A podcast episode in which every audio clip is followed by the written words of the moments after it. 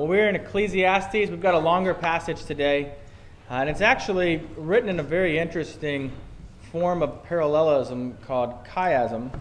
Uh, chiasm because it's this, uh, it's the structure that Solomon is, is writing in. Uh, the structure resembles the letter chi, the Greek letter, and, and the letter chi in Greek actually looks like the English letter of X, but Xism doesn't make as much sense. Anyway, I've outlined it in the bulletin. You can see it there, and if you if you kind of notice there, you can see it's the left side of the X is the kind of the shape that it makes. And the only reason I point this out to you is, is so that you can see that the high point of Solomon's argument that he's making today is, is there in verse 5 or chapter 5 verse 20.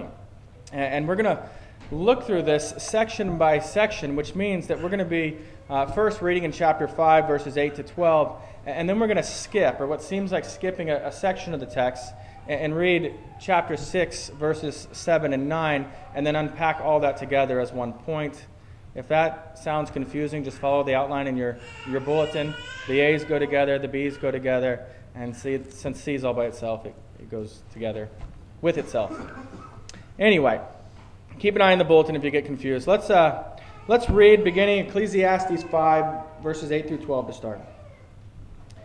If you see in a providence, the oppression of the poor and the violation of justice and righteousness. Do not be amazed at the matter, for the high official is watched by a higher, and there are yet higher ones over them. But this is gain, for in a land in every way, a king committed to cultivated fields. He who loves money will not be satisfied with money, nor he who loves wealth with his income. This also is vanity. When goods increase, they increase who eat them and what advantage has the owner but to see with his eyes?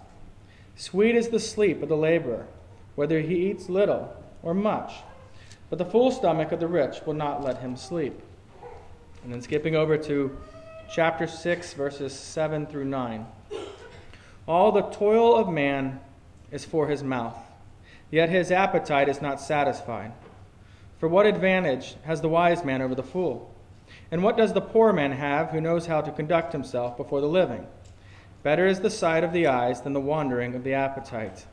This also is vanity and a striving after the wind. The grass withers and the flower fades. Let's pray. Heavenly Father, as we consider the love of money today, uh, it might be easy for us to observe the hearts of those around us, those financially above us. Keep us from judgment so that we might instead rightly observe our own hearts, our own tendencies to love money and possessions more than we might you. Give us a true understanding of how we might enjoy the gifts that you give without bowing down to them in worship.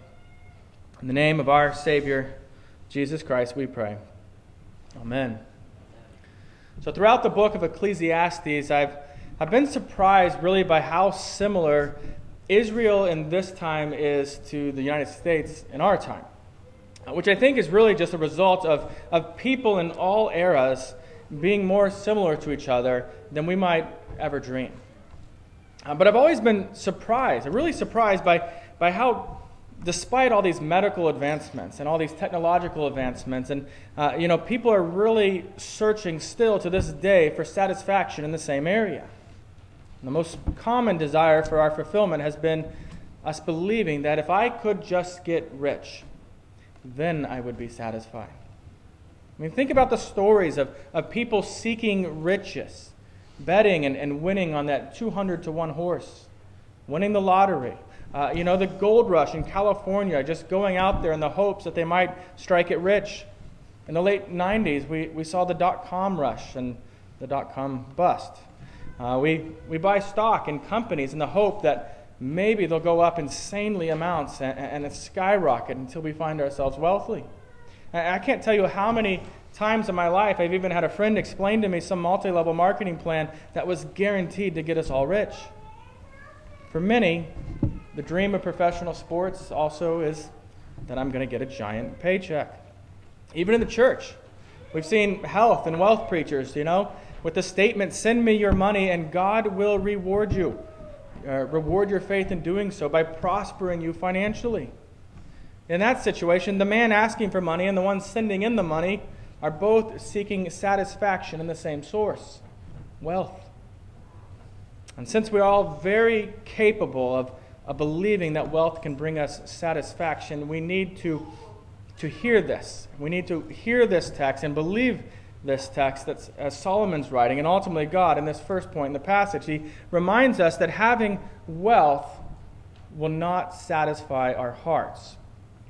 It won't even satisfy our, our desire for wealth. Now, to be fair, he gets to that point in a very strange way. If you look at verse 8, he says, If you see in a province the oppression of the poor and the violation of justice and righteousness, do not be amazed at the matter. See, typically, when speaking about the dangers of wealth, you don't lead by talking about the poor and oppressed. So, why does he? He does so because often the poverty of some is tied to the wealth of others. See, there's this system that he wants us to see. Uh, halfway through verse 8, he writes, The high official is watched by a higher, and there are yet higher ones over them. And, and the point here is not levels of, of bosses over each other, forming some idea of accountability. In fact, it's quite the opposite. Uh, the point is that these wealthy men are looking out for each other in order to help each other become more wealthy. It's a sort of super wealthy club. And so, in the end, the poor have very little opportunity for justice. What we see here is that these super wealthy are only concerned with their own treasury, growing rich and, and richer. And, and, to be honest, as you're hearing this, you might be hearing what I hear when I first read this. It sounds like this is going to be a social justice passage, where the next thing he's going to do is tell us this is what we do to, to set things right, to stop the injustice in the world. That's not what he does. Instead, he writes when you see this greed, this greed that, that violates justice and oppresses the poor, don't be amazed. See, even in Israel, at this time, they live as though they have forgotten uh, the law of Leviticus 19:18. You shall love your neighbor as yourself. It's like when we hear that in China they're, they're paying people tiny wages to, to work in horrible factories so that these owners might get rich. That shouldn't shock us. And it shouldn't shock us because people born with sinful natures are going to be greedy. Verse 9 also seems a little strange at first. It reads, But this is gain for a land in every way, a king committed to cultivated fields. It has in mind a nation where the wealthy have bought up all the land as an investment. And they don't use the land, they don't farm the land, they don't allow anyone else to farm the land, which, which means that the poor cannot even glean what is left over in this field. Uh, if you think, you remember back to Ruth, she was in Boaz's field, and the people went and harvested, and she came behind and was able to find enough food to live on. Uh, if no one farms it, you don't even have that opportunity. And, and Solomon's point here is that it would be better for the nation if the king controlled the land so that at least the poor would be able to have some access to what was left over. And, and all this really is just this strange introduction to verse 10, which reads He who loves money will not be satisfied with money, nor he who loves wealth with his income. This also is vanity. Twice he refers to the one who loves want money, the one who loves wealth. See, they love money so much, they don't care what it costs them or what it costs anybody else for them to obtain this.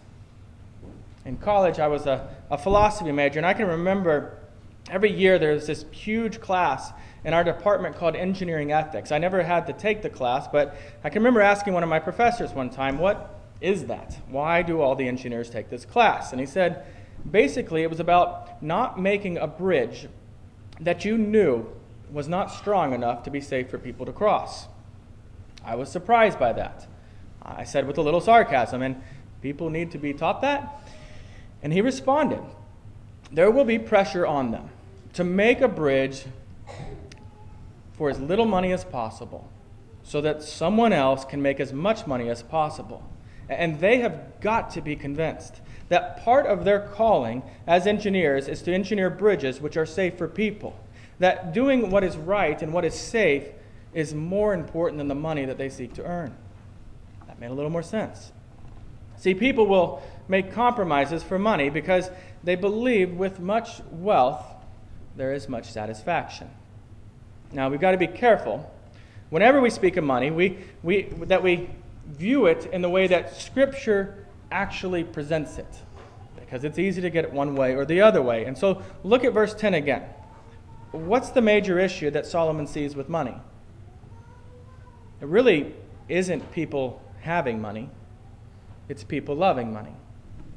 Paul Tripp says it well when he says, Money is not evil, but it makes a very, very bad God. What we take uh, when we take what is a gift and a, a tool and we bow down to it in worship, we've asked money to do what it cannot do.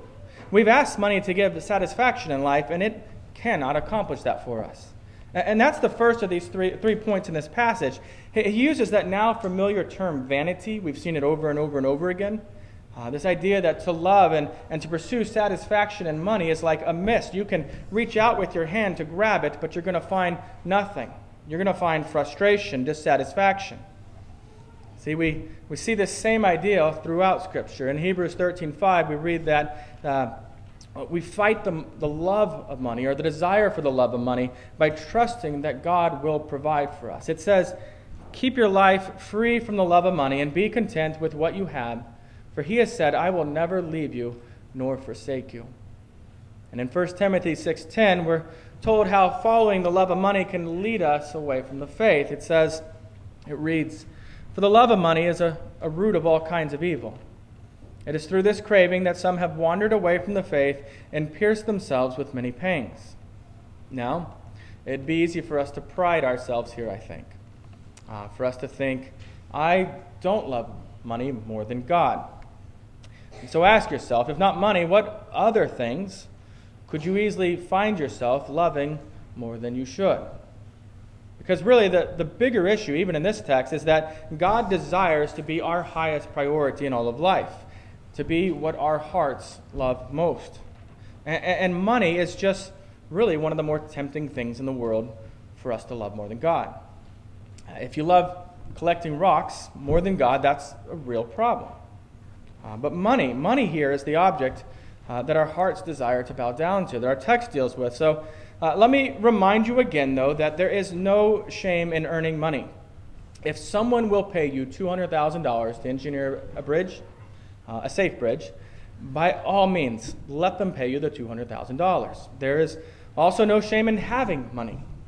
Um, yet, it can be a danger to our hearts, and that's what we need to be cautious about. 1 Timothy 6 17 and 19, just a little further on than what we read a moment ago, uh, Paul's writing to a young pastor, a pastor named Timothy, and, and he gives Timothy this task. He says, when, when God brings wealthy people into faith, he, here's what they need to know. Here's what you need to tell them. And he says, As for the rich in this present age, charge them not to be haughty. You don't know what haughty is, probably. Um, it's this arrogant superiority. Some of you probably know that. I didn't know that, so I looked it up. All right. So he continues. Uh, so, for the rich in this present age, charge them not to be haughty, nor to set their hopes on the uncertainty of riches, but on God, who richly provides us with everything to enjoy. They are to do good, to be rich in good works, to be generous and ready to share, thus storing up treasure for themselves as a good foundation for the future, so that they may take hold of that which is truly life. See, in Christ, we have a new life.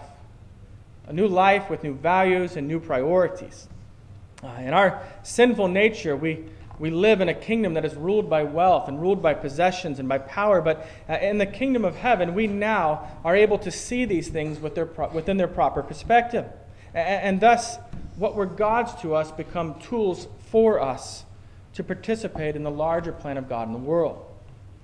Verses 11 and, and 12, Solomon gives a few other reasons why money will not satisfy us.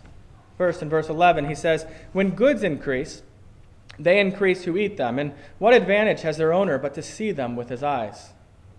See, the more money and possessions people have, the more people they need to manage and to care for those things. If your house gets too big, you'll need maids, maybe many maids. If your yard gets too large, there'll be no time for you to care for the yard. You'll need to hire someone to do that. You'll need nannies for your children.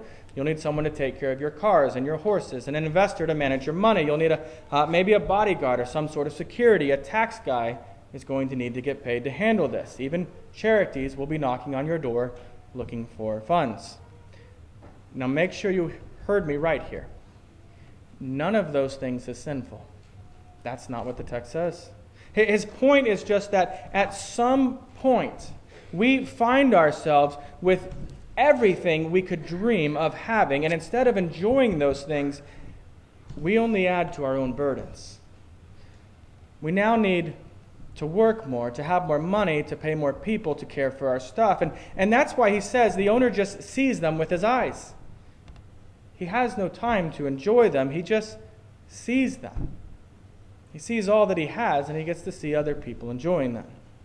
And then in verse 12, he writes Sweet is the sleep of the laborer, whether he eats little or much, but the full stomach of the rich will not let him sleep.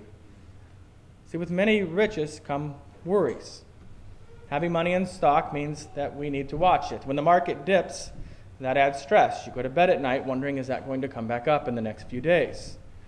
The poor laborer, on the other hand, might have a rough life. There are some stresses on what he cannot uh, pay for. Uh, but whether he goes to bed hungry or full, he's still not worrying about business. Uh, work doesn't come home with him. He also won't be worrying about his investments, about the chance of losing his wealth. And really, there are endless stories of, of people losing their wealth. And when the stock market crashes, and, and the response is often something as tragic as ending their own life. Because you see, the love of money is a powerful vice. And this is where we're going to jump. We're going to jump over to Ecclesiastes 6 7, which reads, All the toil of man is for his mouth, yet his appetite is not satisfied. At the most basic level, we work so that we can eat, so that we can survive. Yet, even our eating is never really satisfied. I mean, think about it. Most of you ate lunch today, right? It doesn't matter how much you stuffed your face today, you're going to be hungry tonight. It's going to happen. See, our desire for food never actually ends, it comes back again and again. Uh, Solomon's also talking about our, our desire for wealth in a similar way. We always find ourselves needing just a little bit more to be where we really want to be financially. And, and that's the point of verses 8 and 9 in chapter 6 as well. He says, uh, the contented poor man actually has, has some advantage here. Uh, verse 9 says, Better is the sight of the eyes than the wandering of the appetite. This also is vanity and a striving after the wind. Uh, this means it's better for the poor who enjoy what they have than for those who are constantly wandering around looking for more to fulfill their appetite, because that's going to be an endless wandering.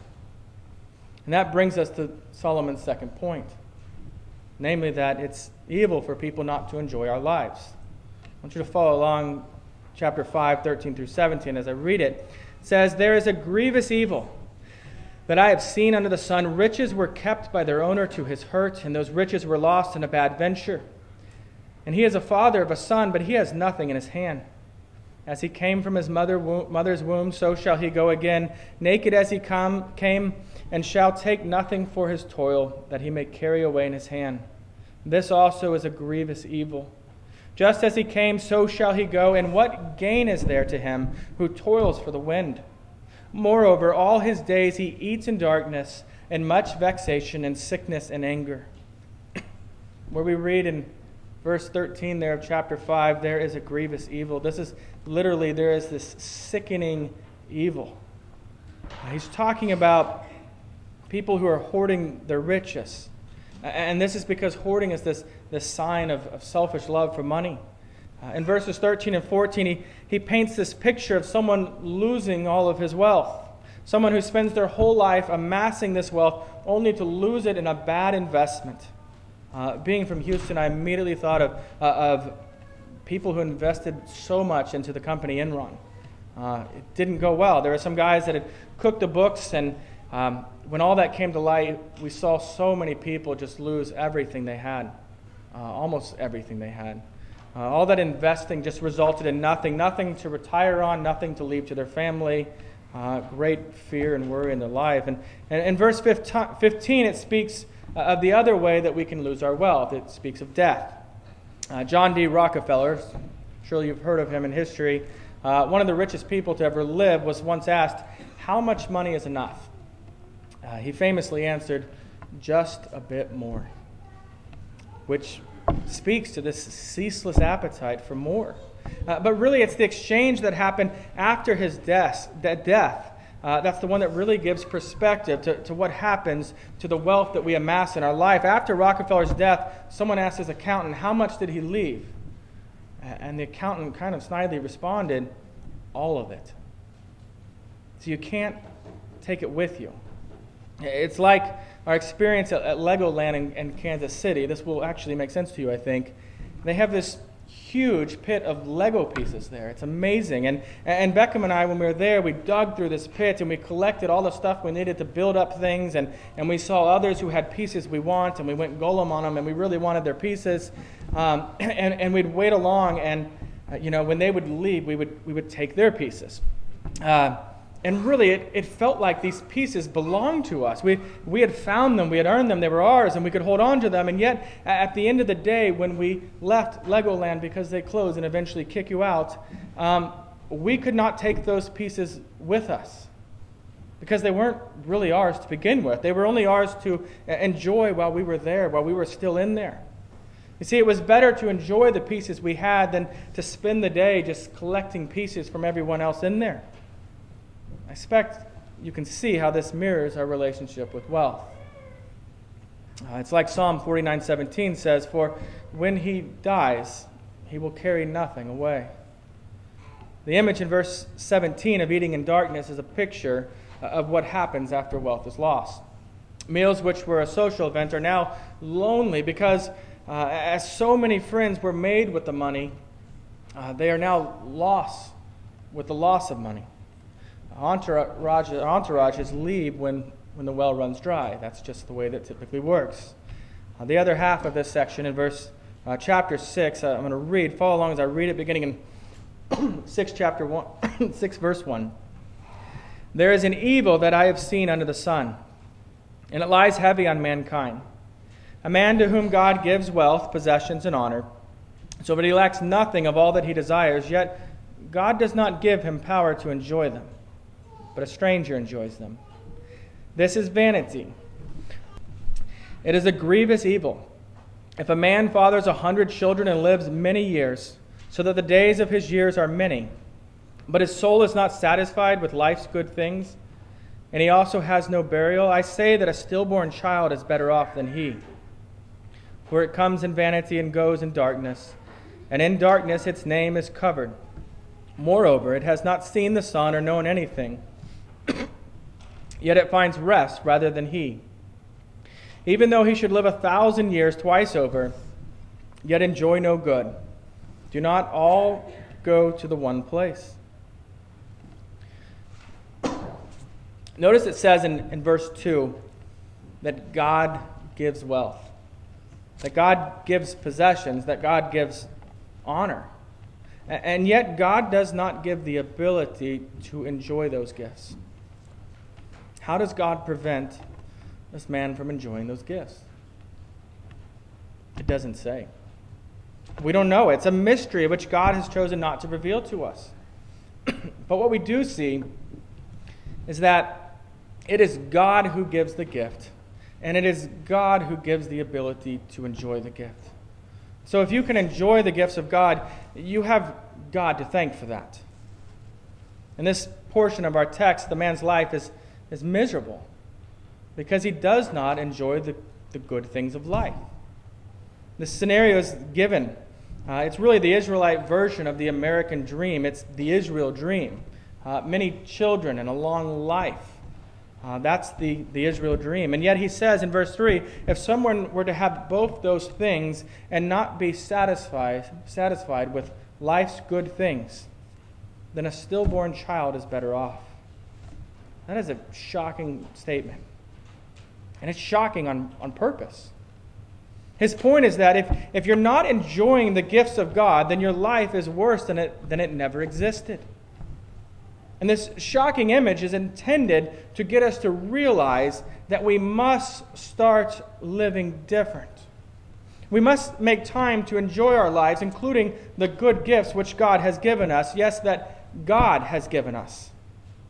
Do you think of your yard and your home and your TV and your food as gifts from God?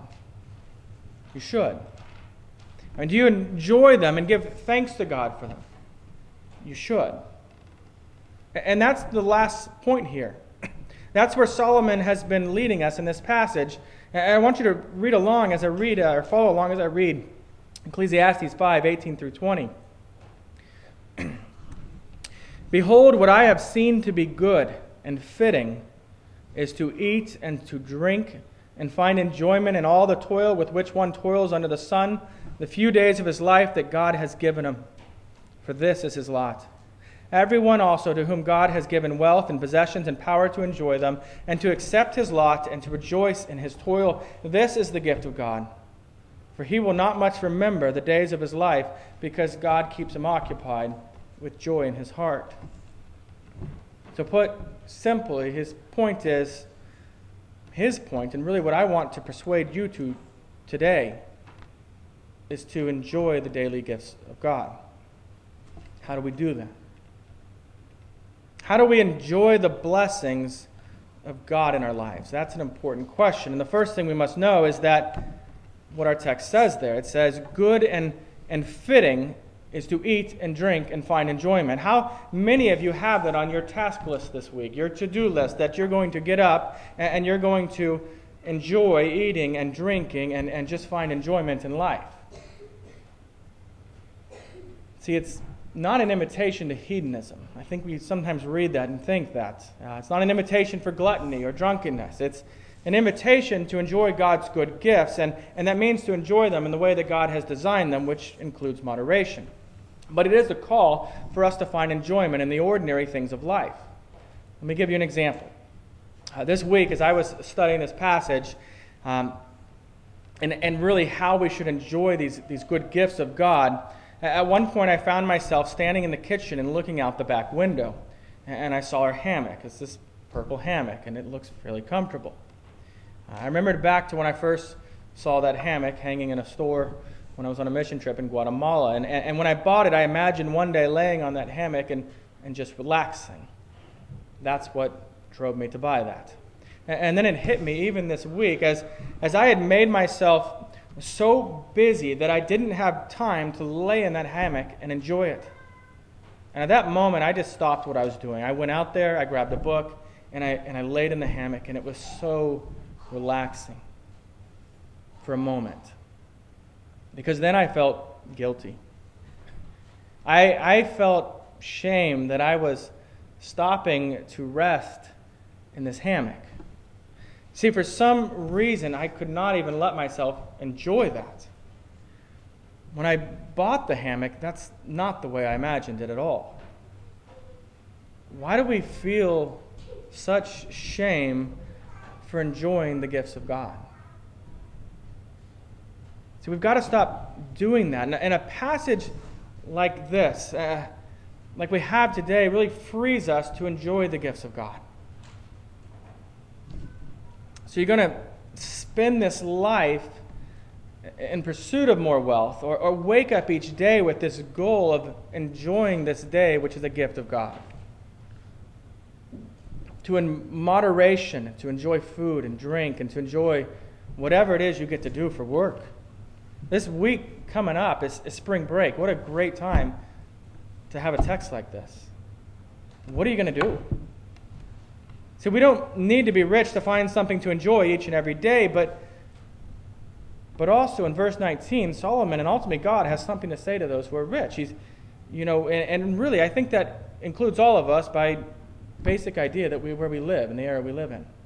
Uh, he says, "Everyone also to whom God has given wealth and possessions, that's us, and power to enjoy them, and to accept his lot and rejoice in his toil, for this is the gift of God." He acknowledges that it is God who has given this wealth, uh, God who has given these possessions, that, and even God who has given the power to enjoy them. These are things he's acknowledging.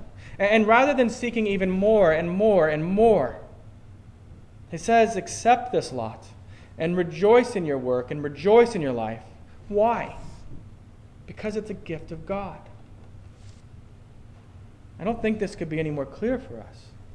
There's two ways we live our lives. Either we pursue wealth that never satisfies and leads to a disastrous life, or, Two, that we enjoy the gifts of God, and that includes the work to do, friends, family, sunshine, money to travel, money to purchase a grill for your backyard, hammocks. Uh, even the joy of en- enjoying that money, to bring others joy, and, and, or maybe to loosen the pains of others or lessen the pains of others. You know, like we saw in 1 Timothy, that with our money we be generous and ready to share. You know, Jesus makes a similar statement to this in Matthew 6, verse 24, when he says, No one can serve two masters, for either he will hate the one and love the other, or he will be devoted to the one and despise the other. You cannot serve God and money. So, the last verse we'll look at today is chapter 5, verse 20. Solomon writes here For he will not much remember the days of his life because God keeps him occupied with joy in his heart. The idea there is that man or woman who is enjoying the gifts of God does not sit and focus on everything they can complain about or what they don't have. Uh, when that's the case, life tends to go fast. I know that's not always what we want, but think of it more this way. When you are with people that you enjoy, four hours can go by and seem like nothing.